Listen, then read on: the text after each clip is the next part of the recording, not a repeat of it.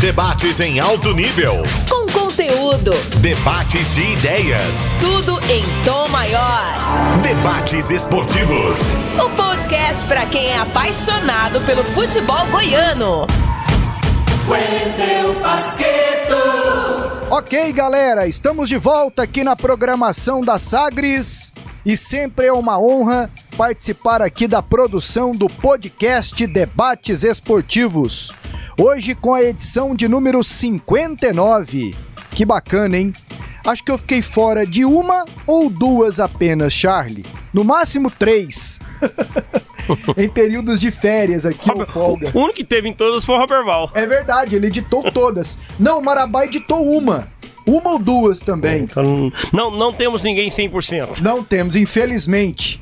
Vocês já viram e ouviram que o Charlie Pereira tá aqui comigo. Tudo bem, Charlie? Grande abraço, Pasqueto. Um abraço pro José Carlos Lopes, que chega daqui a pouquinho, e também, em especial, pro nosso convidado que você vai trazer daqui a pouquinho para a pauta, um convidado que disse sim rapidamente ao nosso convite e que é um convidado que vai nos esclarecer, vai nos abrir realmente a mente de tudo que aconteceu essa semana tira casaco, coloca casaco, tira casaco, coloca, coloca casaco. São, foram vários pedidos no STJD para presença de público nos estádios. Foi também apreciação por parte do STJD, ele, ele apreciou muitos pedidos para que o público não tivesse no estádio. E aí a gente vai entender um pouquinho de todo esse contexto que tem como peça principal o Flamengo, que hoje, Pasqueto, Vendo uma matéria essa semana na Globo, no Globo Esporte, eu falo assim: o Flamengo hoje, eu brinquei até aqui na redação, é o Brasil que deu certo. Um bilhão de receita.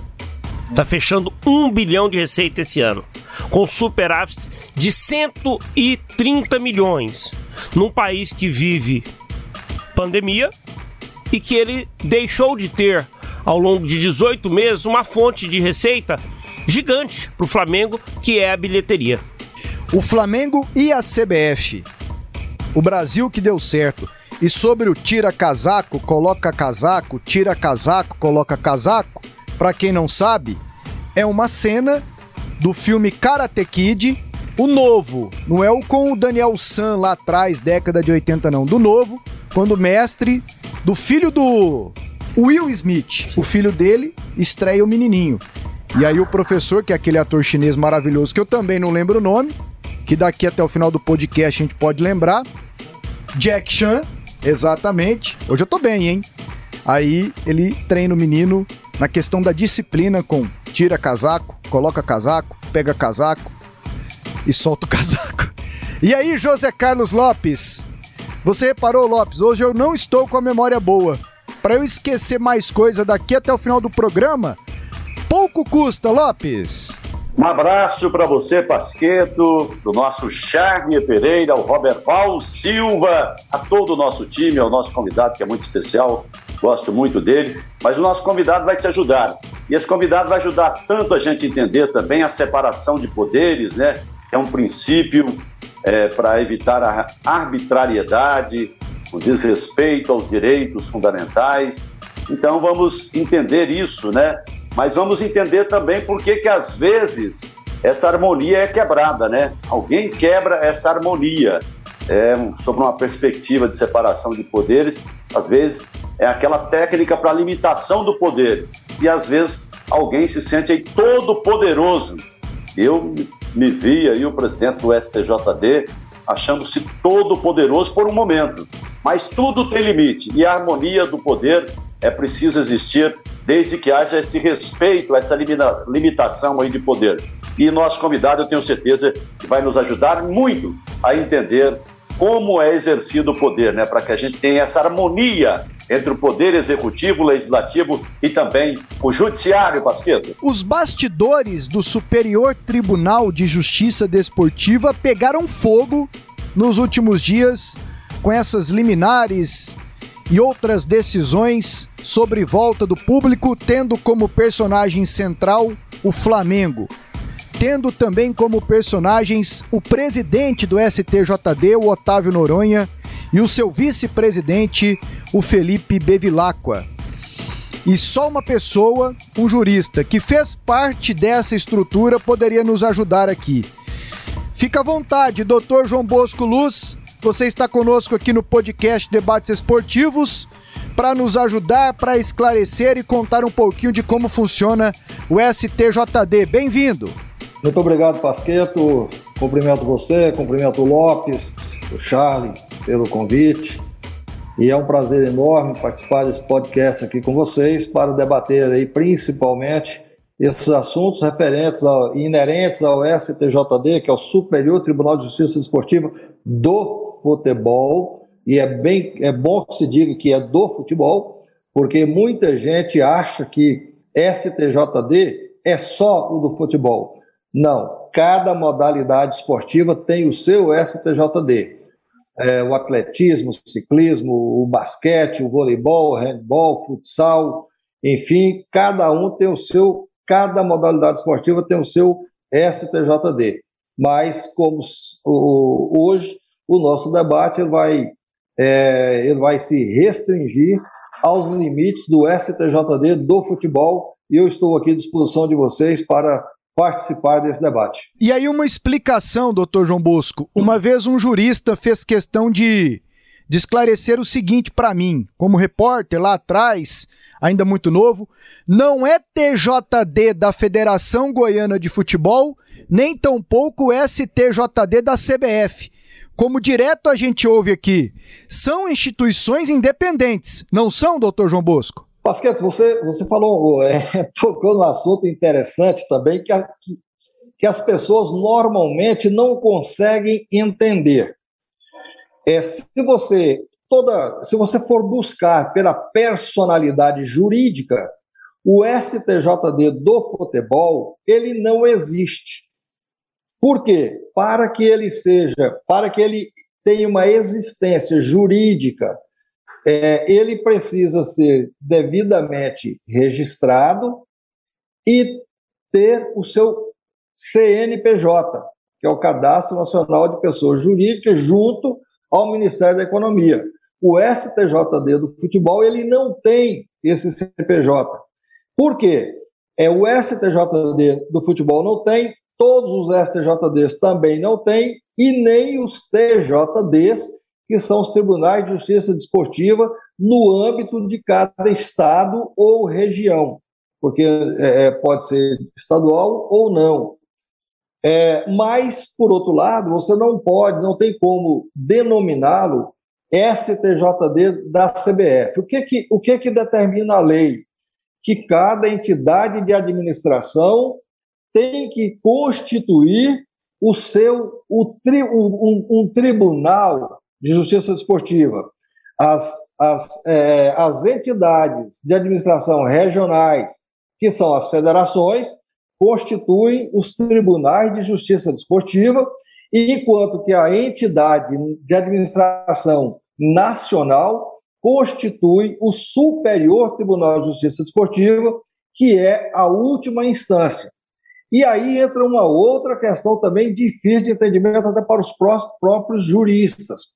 Porque quando se trata de uma competição estadual, por exemplo, Campeonato Goiano de Futebol, é, todas as questões referentes à competição e disciplina, é, a competência para é, apreciar e julgar é do Tribunal de Justiça Desportiva do Estado do Futebol do Estado de Goiás.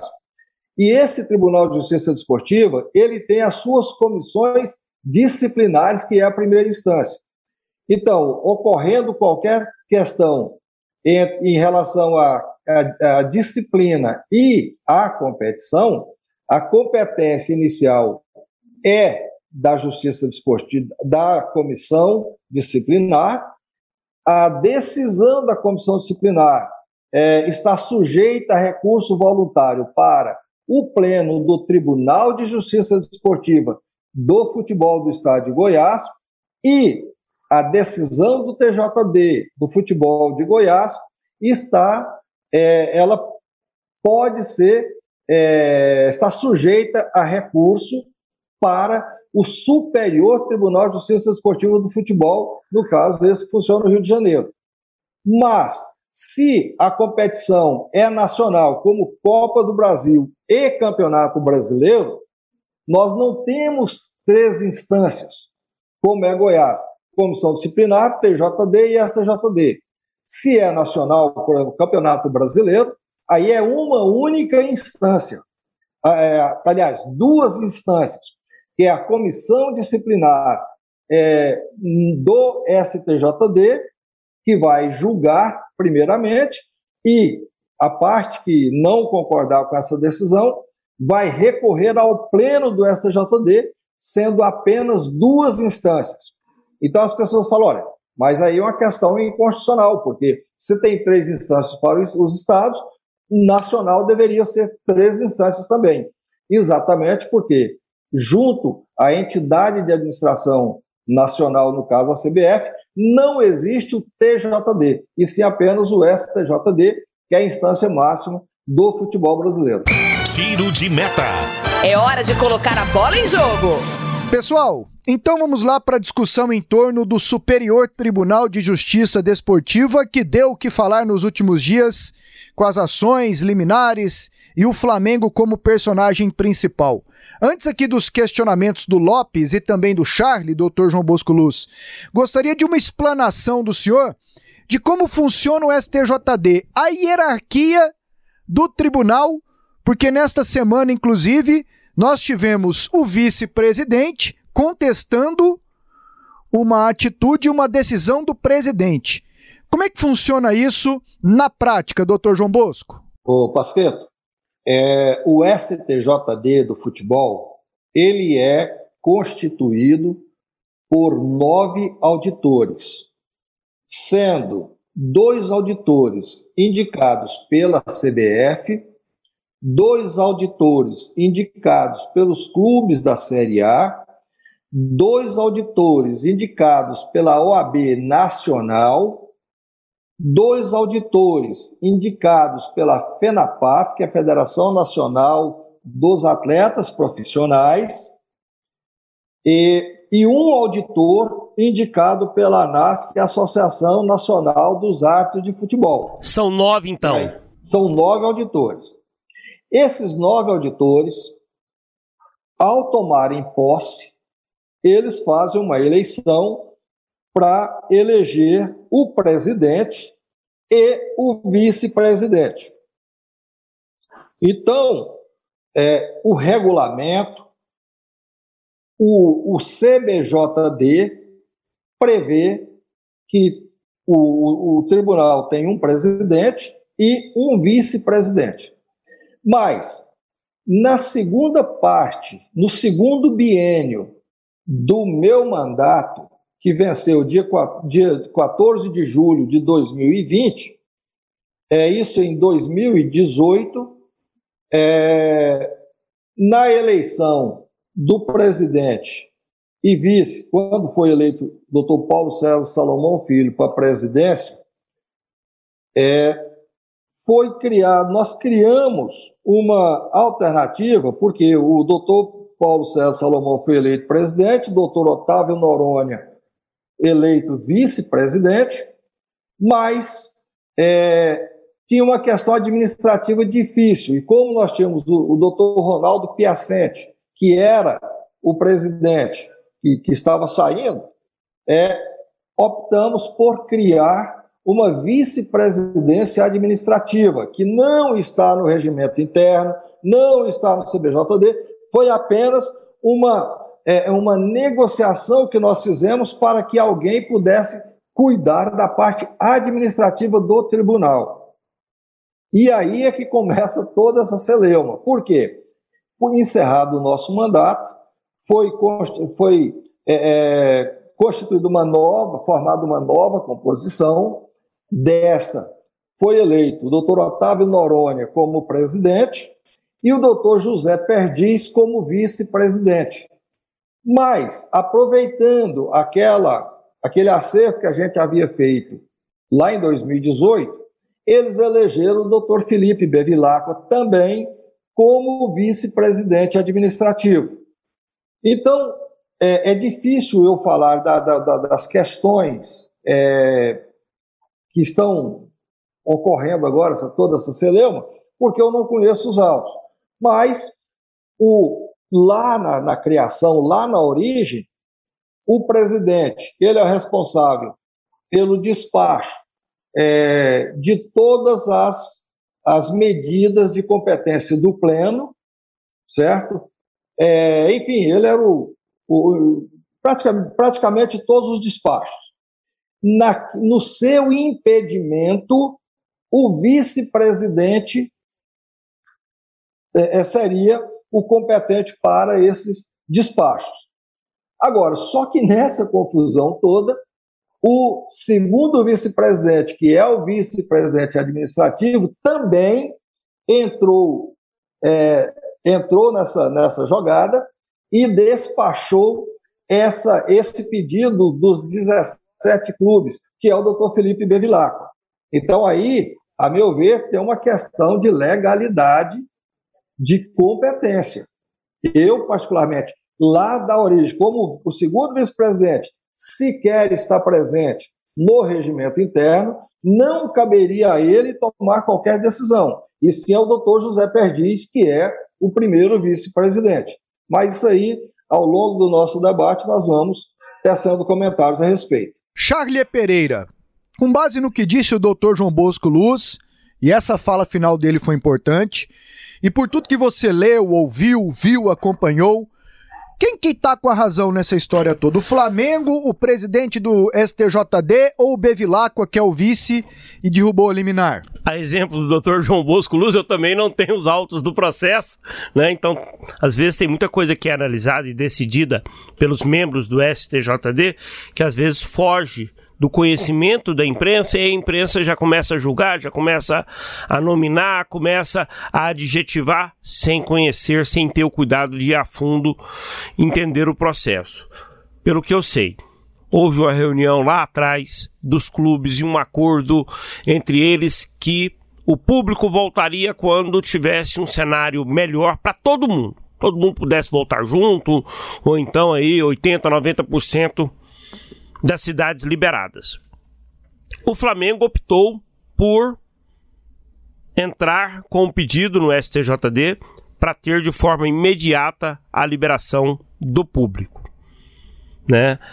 Ruendo o acordo que teve com esses outros 19 clubes. O STJD concedeu a liminar, teve já o jogo contra o Grêmio da Copa do Brasil com público, Estava programado esse segundo jogo contra o Grêmio já pelo brasileiro com público, mas houve toda essa reviravolta. No caso aí, o vice do STJD né, derrubou a liminar concedida então pelo presidente e o cenário agora é sem público. O Flamengo me parece não vai reagir, vai aguardar a outra reunião dos clubes para saber o que, o que vai acontecer. Se eu, eu Flamengo, se eu dei a palavra aos clubes, eu não mudaria a minha decisão ali. Ou então eu chamaria todos os clubes para uma reunião. Olha, tudo aquilo que eu combinei lá atrás, esquece. Eu estou mudando a minha posição, estou comunicando isso verbalmente a vocês, como eu dei verbalmente lá atrás a minha palavra, eu estou dizendo que eu não vou seguir com a minha decisão, eu vou atrás dos meus direitos para mim ter público, estou avisando a todo mundo, ponto, vida que segue. E aí ele tomaria a decisão. Ele não fez isso. Mas eu fico imaginando o STJD. o doutor, daqui a pouquinho, quando for falar, pode até né, anotar aí no, no, no seu papel, doutor, se eu estou com a razão ou não.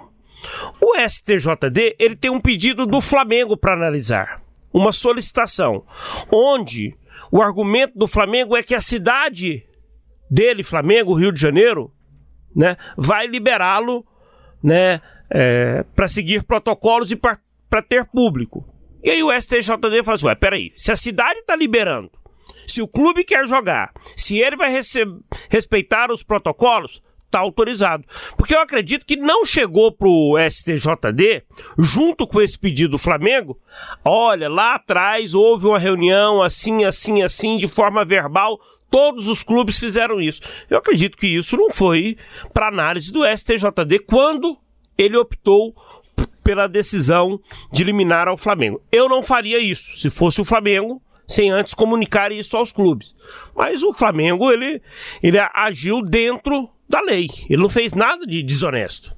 Lopes, antes do João Bosco Luz falar sobre o tema, o que te pareceu tudo isso que aconteceu nos últimos dias no STJD? Bom, Pasqueta, então vamos lá. É, eu vou até dar um pouco de opinião também, e da, depois o doutor João Bosco Luz entra é, com todo o seu conhecimento. Eu acho que não se pode banalizar algumas medidas, né? como a medida provisória, por exemplo, para o Poder Executivo. O presidente é governar com base em medidas provisórias. Ele tem o Congresso Nacional exatamente para isso. A medida provisória é uma medida de exceção, é uma medida de urgência. Então, você tudo que você vai governar com base em medida provisória, como se tudo fosse urgente. Então, acho que você banaliza. A, a, a liminar, ela é aquilo que eu disse, ela é basicamente concedida em cima de dois princípios basilares, básicos do direito, que é a fumaça do bom direito e o perigo da demora. Em latim fica mais bonito, né? É, fumo boniuris e, e, e periculo in. Então, é basicamente isso. É, vencido isso preliminarmente, não, merecia, tinha, tinha, tinha motivos, né? É, para poder, pra, tinha os princípios, é, os requisitos legais para a concessão da liminar. Ora, por que não então examinar o mérito? Com, o exame do mérito, você chega a uma decisão consensual que serve para todos. Se você, se o tribunal, o STJD, estivesse reunido para analisar o mérito de um pedido de qualquer um do que fosse dos clubes, chegaria a uma conclusão, a uma decisão que serviria para todos, aquele que chama de jurisprudência, que criaria jurisprudência para todos. Então eu não entendi por que dessa demora, por que, que essa liminar sobreviveu há tanto tempo sem análise do mérito. É nesse sentido que eu gostaria de a volta do Dr. João Bosco Luz para comentar isso. Por que não analisar o mérito? Ah, mas o tribunal tem o seu rito. Ah, mas tem um período de, de exceção. Nós estamos vivendo um período de exceção há quase dois anos, com o período da pandemia. Não dá para poder você fazer é, mudanças nesse rito é, processual pra, num período de excepcionalidade. Então, acho que o presidente Otávio Noronha, eu vou, vou usar um termo leve para ele, ele pisou literalmente na bola ao sustentar essas liminares dele, e enquanto poderia passar por pleno essa decisão, e essa decisão serviria para é, arrebanhar todos os outros pedidos. É nesse sentido que eu gostaria da volta do doutor João Bosco Luz Pasqueiro. Fique à vontade então, doutor João Bosco. Tá bom. É... Bom, eu primeiro eu vou tecer comentário a respeito da, do que, da manifestação do Lopes e pedindo per, permissão aí ao Charlie. Pelo, o, o, o Lopes, o, o que, por que a demora para julgamento? Olha, é, o processo na justiça desportiva, ele segue princípios, mas ele tem um rito. Um dos princípios é a celeridade, oralidade, enfim. É, e essa celeridade, ela, ela deve ser mais é, não assodada. Por quê? Tem prazos. Tem prazo. Quando nesse caso específico, o Flamengo propôs uma medida inominada. O que é uma medida inominada no âmbito da justiça desportiva? É quando você precisa é, de um remédio jurídico e que não tem uma previsão é, específica no Código Brasileiro de Justiça Desportiva, você usa a medida inominada. Ela, ela se assemelha a medida cautelar no, no processo civil, mas ela, ela, ela é um pouco diferente porque ela pode ser satisfativa. Então, o que, que acontece? O Flamengo ele propôs uma medida inominada, assim como o Cruzeiro também o fez, é, alegando que a Prefeitura de Belo Horizonte e a Prefeitura do Rio de Janeiro liberou a presença de públicos, de público nos estádios, é, e, claro, seguindo os protocolos. Então, o que, que o presidente do STJD, doutor Otávio, fez? Olha, aqui está a probabilidade do direito do Flamengo e do Cruzeiro, que é a liberação pelas autoridades sanitárias da, da presença de público no estádio. E o perigo do dano ou risco do resultado útil do processo. Qual que é o perigo do dano? Olha, se pode ter público e não tem público, o clube vai sofrer prejuízo financeiro. E esse prejuízo financeiro que ele poderia oferir, ele não vai conseguir é, recuperar no futuro. Porque aquele vai ter outros jogos com público, mas aquele que foi realizado sem público, ele já passou. Não tem como você recuperar aquele dinheiro. Então, com base nisso, o doutor Otávio Noronha falou: olha, as autoridades sanitárias permitem.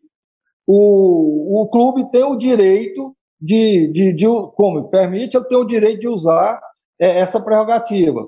E se ele não usar, ele vai perder dinheiro. Então, ele deferiu a liminar. E eu volto a dizer, não conheço os autos, mas se fosse eu para despachar, provavelmente também teria deferido. Tá certo? Agora, a partir do deferimento da liminar, a procuradoria tem que manifestar, é, a parte contrária tem que manifestar, que no caso a CBF, e aí e, e cada, cada coisa tem seu prazo. A sessão, se não me engano, a sessão para decidir essa questão está marcada para o próximo dia 23. Agora, com essa confusão, não sei se vai ser mantido o processo da pauta ou não.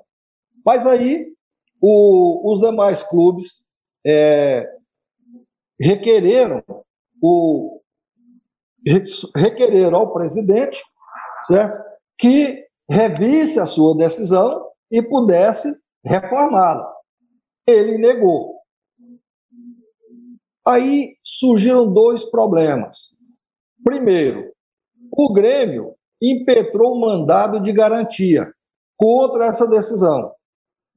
O mandado de garantia na Justiça Desportiva, ele se assemelha ao mandado de segurança no processo civil. É, então, o que que o presidente, no caso, como esse mandado de garantia era contra o ato do presidente que é, se negou a a rever a sua decisão e reformá-la para é, suspender a, os efeitos da liminar, ele impetrou aí não ele não poderia despachar esse mandado de garantia, porque a competência é dele, mas nesse caso passou para o, para o vice-presidente, que foi o doutor José Perdiz, que, de forma correta, negou a liminar no mandado de garantia do Grêmio, porque houve um equívoco quanto ao recurso. O recurso correto seria recurso voluntário, porque contra a decisão do presidente em medida inominada, o recurso correto é o recurso voluntário para o pleno. Aí os demais clubes fizeram o pedido é, de revisão. Aí foi, ao invés de ir para o doutor José Perdiz, e aí vem a questão que eu não sei porquê, foi para o doutor Felipe Bevilacqua, que não tem competência para decidir esse tipo de pedido.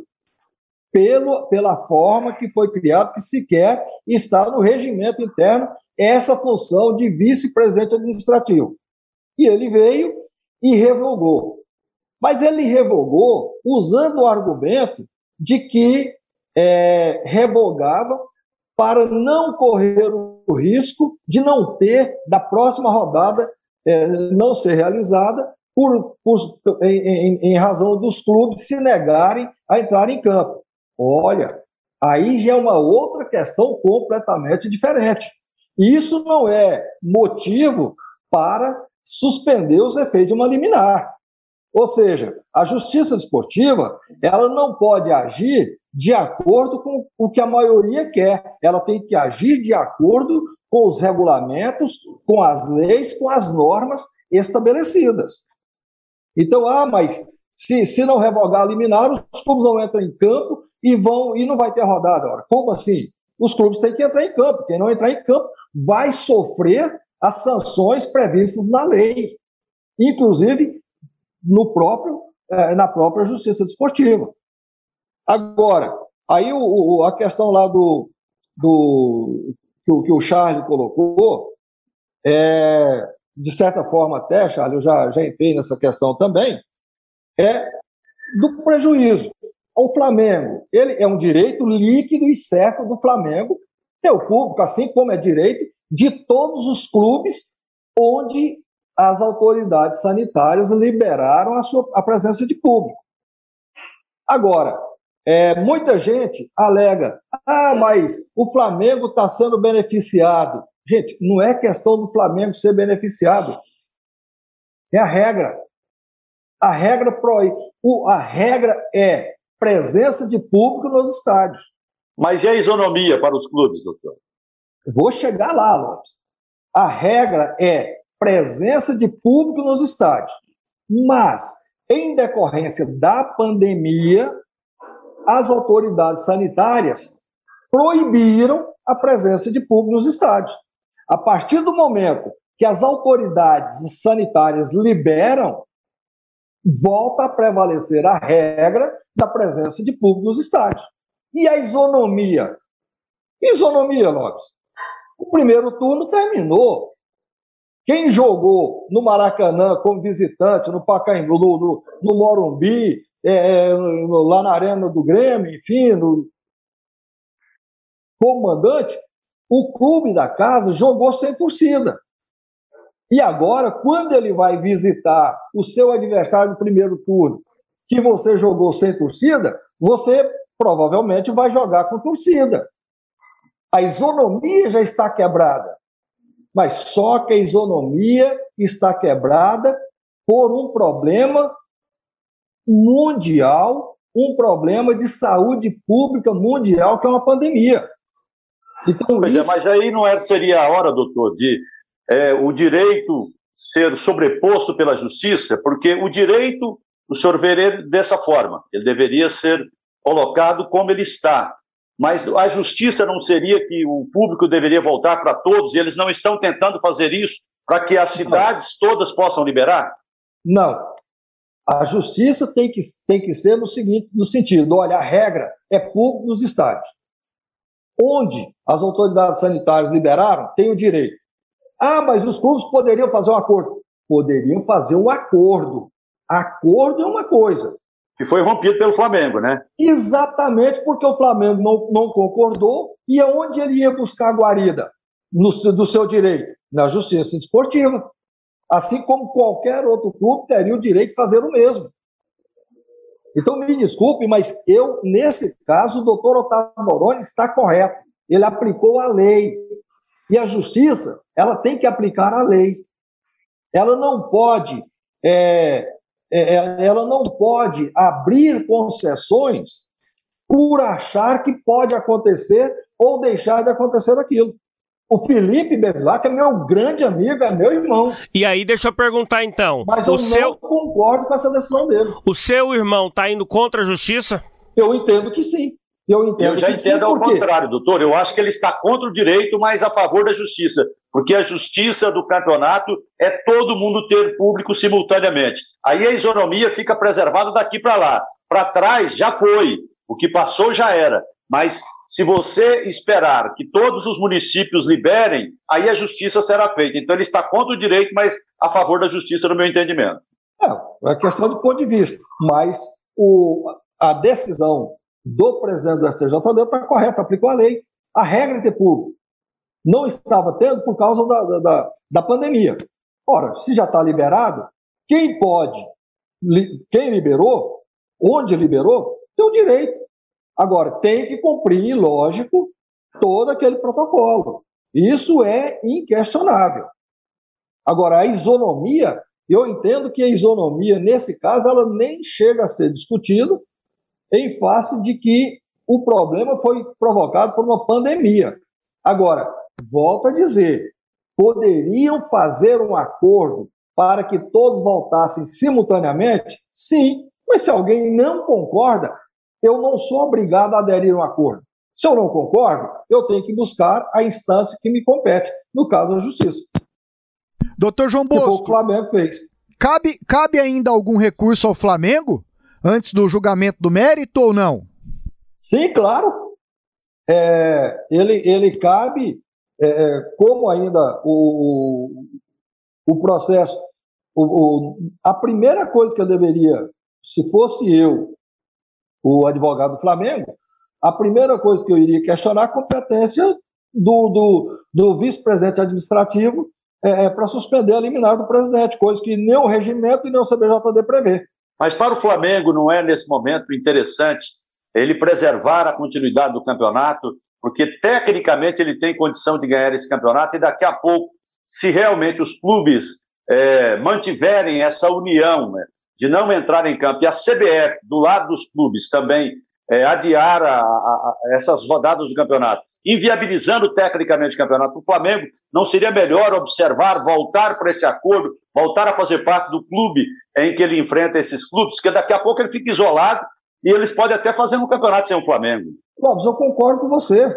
Eu acho que o ideal seria isso mesmo. Agora, só que o Flamengo não é obrigado a aderir ao acordo. Se ele discorda, ele tem que buscar é, aplicação da lei. É isso que eu estou querendo dizer.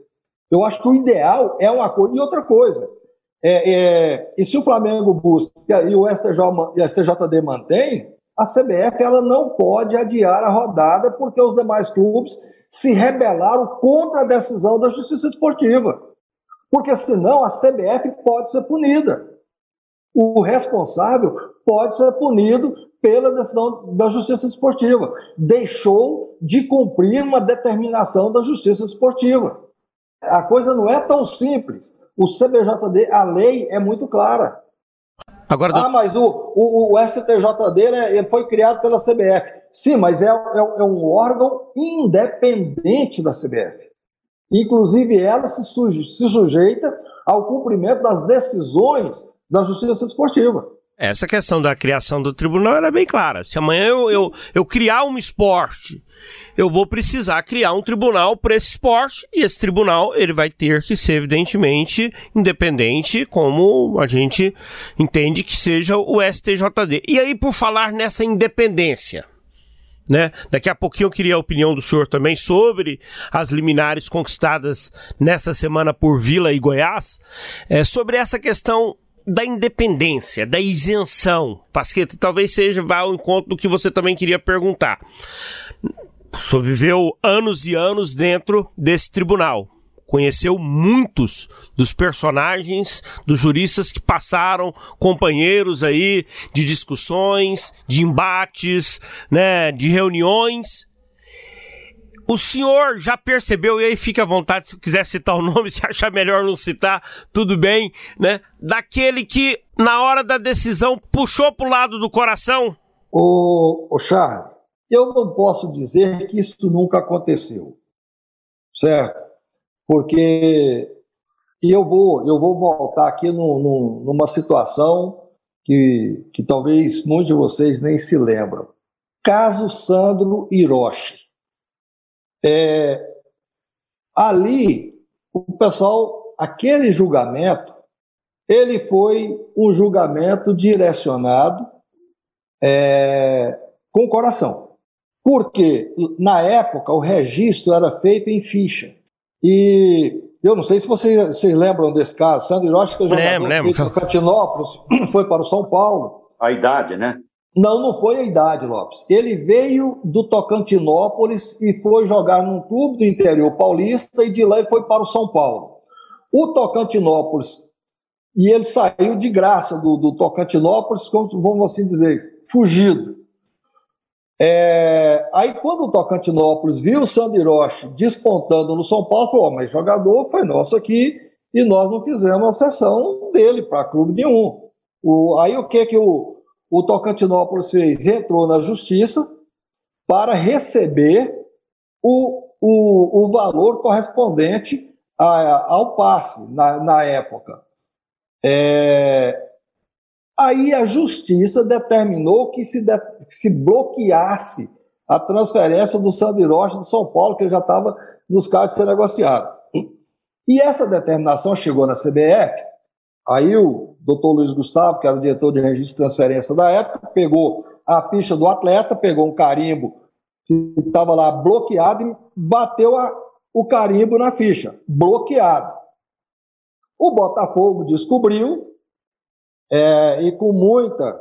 O Botafogo caindo para a segunda divisão, ele entrou com impugnação de partida contra o São Paulo por ter utilizado o Sandy Hiroshi no jogo contra o Botafogo. São Paulo tinha ganhado o jogo e o jogador estava bloqueado, não podia jogar. Ora, ele estava bloqueado para transferência. Ele não estava bloqueado para jogar.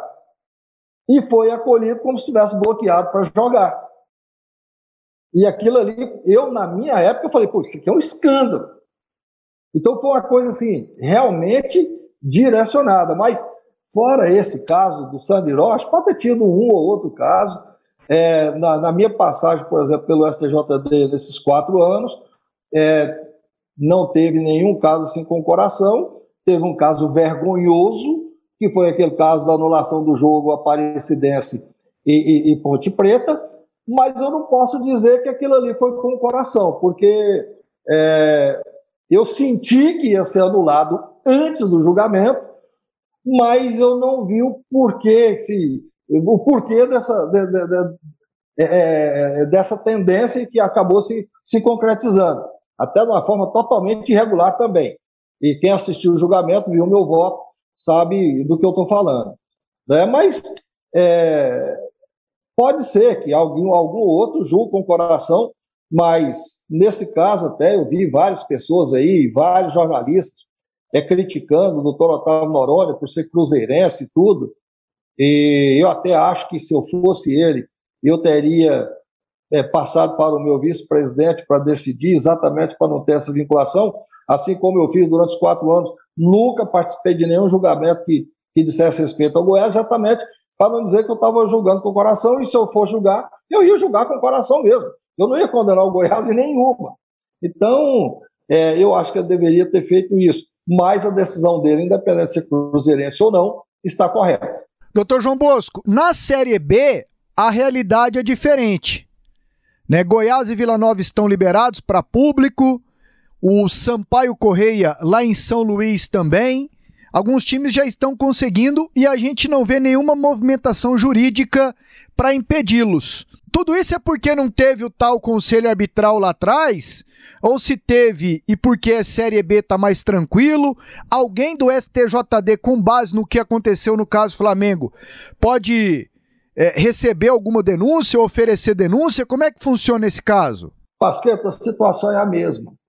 Certo? A situação é a mesma. Porque o direito que discute na Série A é o mesmo direito que discute na Série B. Então, se algum clube, se, é, é, se a maioria dos clubes se rebelarem também e, e pedirem a, a, a revisão da, da, decisão, pode ser que o, o Felipe é, é, é, suspenda essas liminares. Né? Embora eu volte a dizer, ele não tem competência regimental e nem legal para fazer isso, que ele fez no caso da Série A. Mas, de qualquer forma, como já tem um, um, um precedente da Série A, isso pode acontecer da Série B. E a minha opinião é a mesma. Eu acho que deveria ser unânime, voltar em todos os lugares, até porque está tendo essa discussão. Você falar assim, ah, não, ficar de braço cruzado esperando aqui. Não, não está de braço cruzado. É, muitos clubes estão movimentando nos seus estados, nas suas cidades, para que tenha a volta do público. Está trabalhando junto às autoridades municipais, estaduais, com esse objetivo. Então, acho que deveria ser por unanimidade, voltar em todos os lugares, porque a partir daí é, é, você cria essa igualdade. Voltou o público, voltou simultaneamente para todas as equipes em todas as suas é, séries, nas séries A, B, C e D. Lopes, é, com a permissão do Pasqueto, é, eu fui designado diretor jurídico do Goiás pela primeira vez em 1998.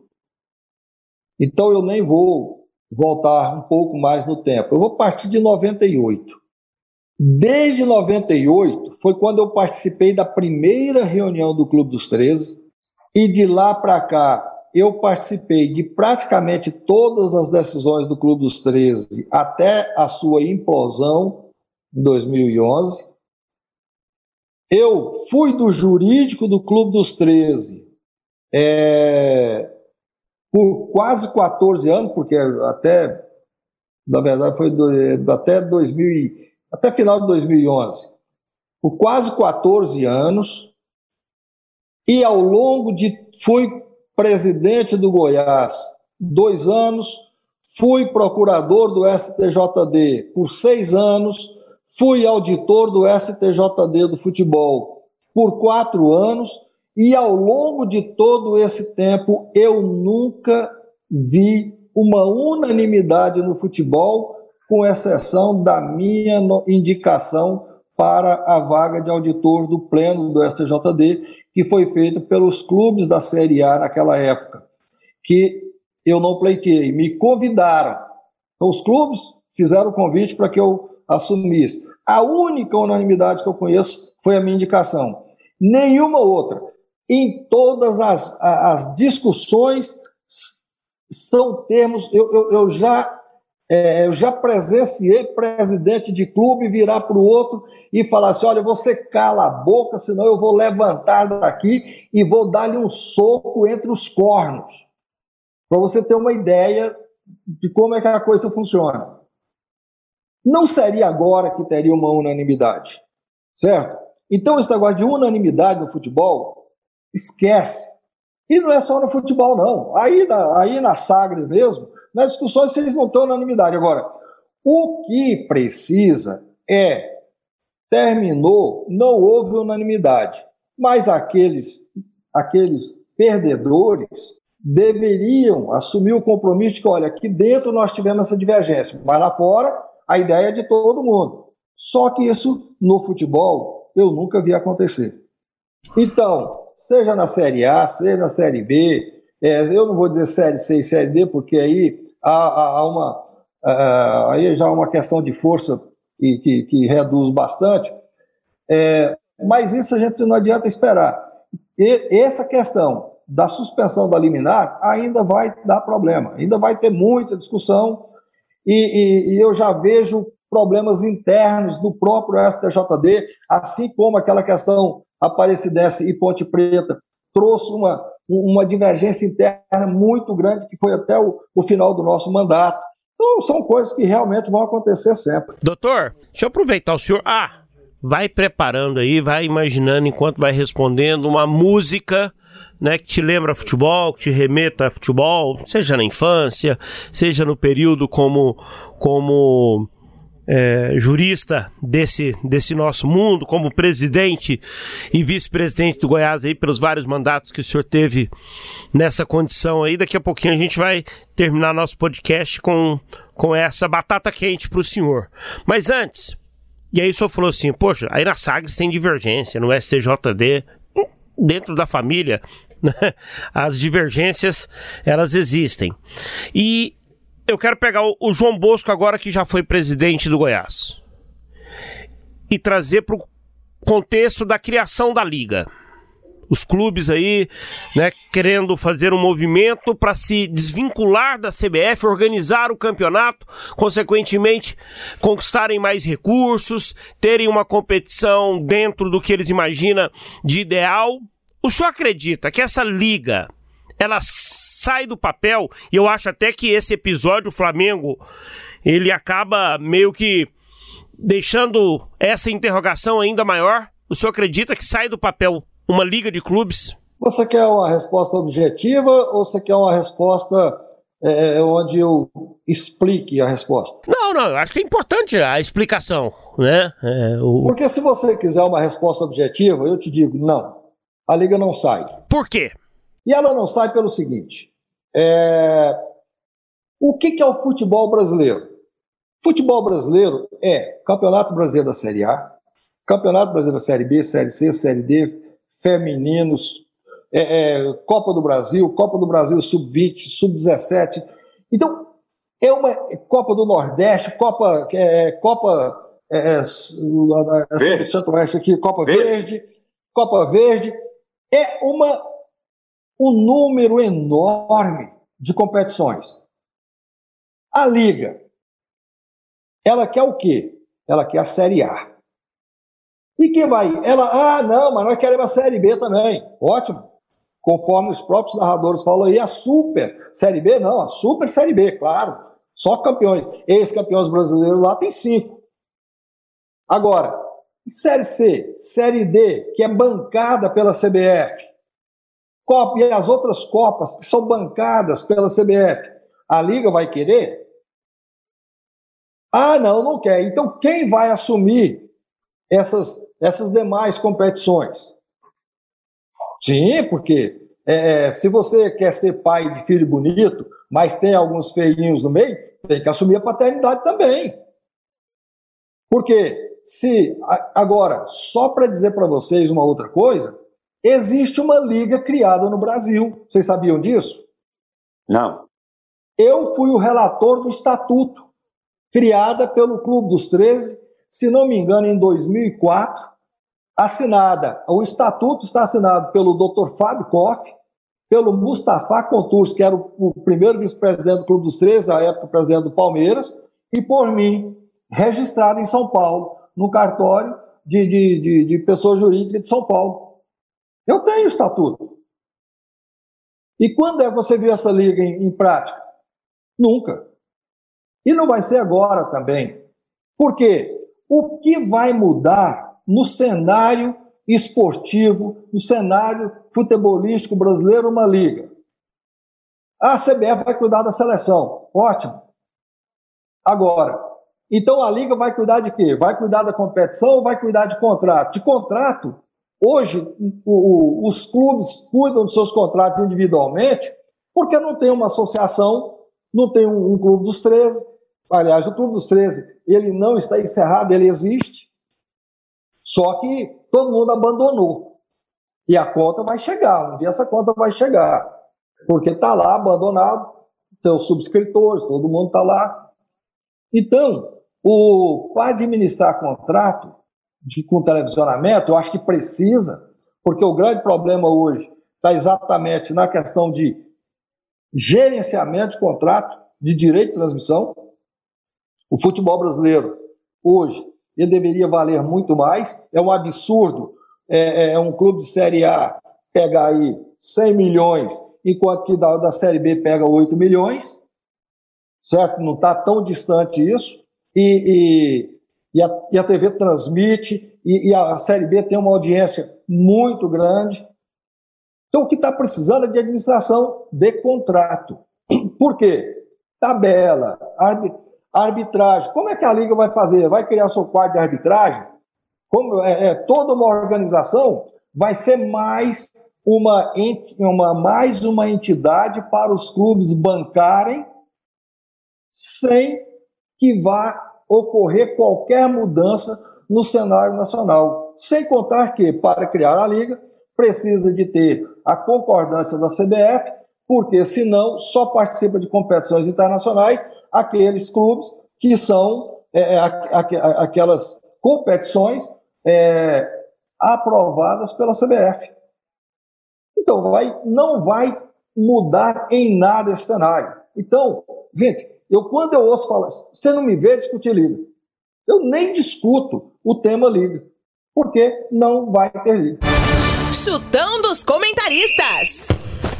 Beleza, pessoal. Acho que anteriormente aqui esgotamos tudo no que diz respeito ao STJD e as ações dos últimos dias, cada um com seu ponto de vista, doutor João Bosco Luz, os comentaristas José Carlos Lopes e Charlie Pereira, e assim seguimos com o Brasileirão e essa luta volta ou não o público. Na Série B, mesma situação, mas um pouco mais tranquila, pelo menos do ponto de vista jurídico até agora. Bom, vamos lá com o chutão. Chutão dos comentaristas é aquele resultado seco, hein, doutor João Bosco? Por exemplo, Lopes, Chapecoense Palmeiras. 3 a 0 Palmeiras. E aí, doutor João Bosco? 1x0 Chape. Charlie. 2x0 Palmeiras. Atlético Paranaense Juventude. Lopes. 1x0 Atlético Paranaense. E aí, doutor João Bosco? 2 a 0 Atlético. 1 a 0 pro Furacão. Atlético Mineiro e Esporte, Charlie Pereira. 2 a 0 pro Galo. Doutor João Bosco. 3 a 0 Galo. Lopes. Acompanha o doutor João Bosco Luz, 3 a 0 Ceará e Santos, Lopes. Meu Deus do céu. Calma. Ceará 1 a 0 Ai, ai, ai. E aí, doutor João Bosco? Hora da recuperação do Santos. 2 a 1 Santos. Vou ficar com 0 a 0 Bahia e Red Bull, Charlie. Hum, difícil, hein? Difícil. 1 a 1 Lopes. 1 a 0 Bahia. Doutor João Bosco. Acompanha o Lopes. 1 a 0 Bahia. Internacional e Fortaleza, Lopes. 2 a 1 Inter. Charlie. 2 a 0 pro Inter. Doutor João Bosco. 1 a 1 São Paulo e Atlético, Lopes. Atlético vai empatar o jogo, 1 a 1 Vou ficar de 0 a 0 Doutor João Bosco. Olha, 1 a 0 Atlético. Corinthians e América Mineiro, Lopes. 2 a 0 Corinthians. Charlie. 1 a 0 pro Timão. Doutor João. 1 a 0 América. Flamengo e Grêmio. Lopes. De novo. De novo. Vai 3 a 0 Flamengo. Charlie. Eu vou torcer pra 5 a 0 pro Grêmio, mas vai dar 2 a 0 pro Flamengo. Doutor João Bosco. 4 a 0 Flamengo. Cuiabá e Fluminense, Lopes. 1 a 0 Cuiabá. Pra mim, 0 a 0 Doutor João. 1 a 0 Cuiabá. 1x0 Cuiabá também. E o Verdão. E o Verdão que é sábado à noite, né? Eu vou, eu vou de Goiás e Brasil. eu vou de 2 a 0 pro Goiás, doutor. E eu vou de 3 a 0 pro Goiás. E aí, Lopes? 2 a 0 Verdão. Ó, doutor João Bosco, queria fazer uma pergunta aqui nessa reta final do podcast pro senhor, porque o senhor teve, o senhor foi um dos presidentes nesse ciclo entre 2005 e 2021 que estamos. E nesse período nós vimos o Goiás chegar a algumas conquistas, aumentou o número de títulos estaduais, conquistou um título do Brasileiro Série B, inclusive na administração do senhor, foi a uma eh, decisão de Copa Sul-Americana. Ali no início, em 2006, disputou a Copa Libertadores da América, mas nesse momento temos o Goiás na Série B e um concorrente que surgiu nesse período, aqui no futebol goiano, que é o Atlético.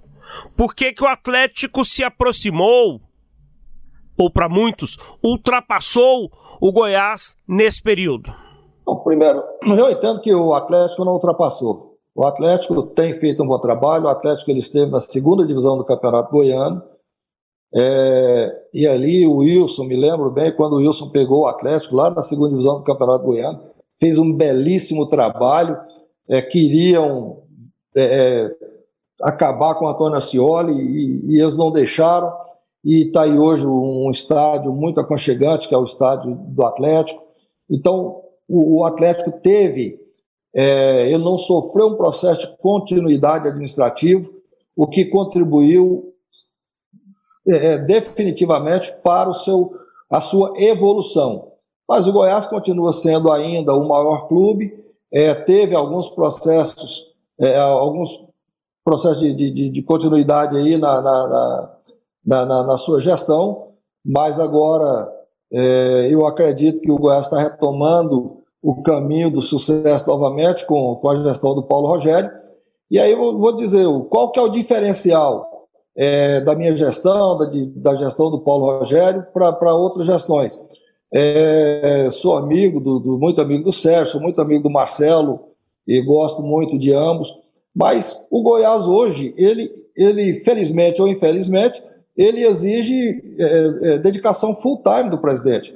Eu, quando era presidente do Goiás, eu chegava lá às 7 horas da manhã, eu tomava café com, com os funcionários do Goiás e saí de lá 8, 9, 10 horas da noite, todos os dias, de segunda a segunda. Eu, eu fiquei dois anos afastado de todos os meus negócios e, e, e sofro as consequências financeiras disso até hoje.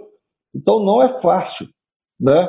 Mas é, eu, o Goiás ele está retomando, está voltando ao seu, ao seu é, processo administrativo é, correto e com certeza, e eu já tenho dito isso internamente, que o que precisa agora é, já ter um, um, um trabalho sucessório para que não sofra desse processo de continuidade e que o Goiás possa voltar a crescer e ser é, é não só o maior do Centro-Oeste, mas um dos maiores do Brasil, assim como se tornou o Atlético Paranaense. Show de bola, doutor João Bosco Luz. Foi ótimo tê-lo aqui nesse bate-papo no podcast Debates Esportivos. O Charlie Pereira fez o alerta ao senhor para a gente terminar com uma música. E aí o senhor fica à vontade para escolher. Paz, eu vou escolher uma música da minha paixão, o hino do Goiás. Então tá bom, hein? Pedido, pedido, pedido, pedido feito, pedido aceito, né? E aí qual, o senhor quer a versão original, quer a versão em rock, o Roberto Val Silva, a... que é esmeraldino, vai caprichar aqui, tenho certeza. A versão original.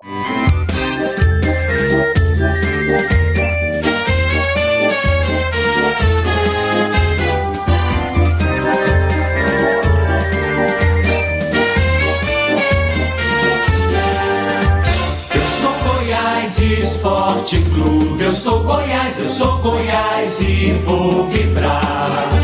Até o peito me doer, até perder a voz. Eu sou Goiás, eu sou Goiás até morrer. Eu sou Goiás, eu sou Goiás de coração. Cada vez nossa torcida cresce mais, eternamente serei Goiás clube é a nossa glória, a nossa garra, a nossa gente, nossa história, o amor pela nossa bandeira é para nós a maior vitória. Nosso clube é a nossa glória, a nossa garra, a nossa gente, nossa história, a vida toda eu vou torcer. Eu sou Goiás, Goiás até morrer. Goiás Esporte Clube. Eu sou Goiás, eu sou Goiás e vou vibrar. Até o peito me doer, até perder a voz. Eu sou Goiás, eu sou Goiás até morrer. Eu sou Goiás, eu sou Goiás de coração. Cada vez nossa torcida cresce mais, eternamente serei Goiás vez nossa torcida cresce mais. Eternamente serei Goiás.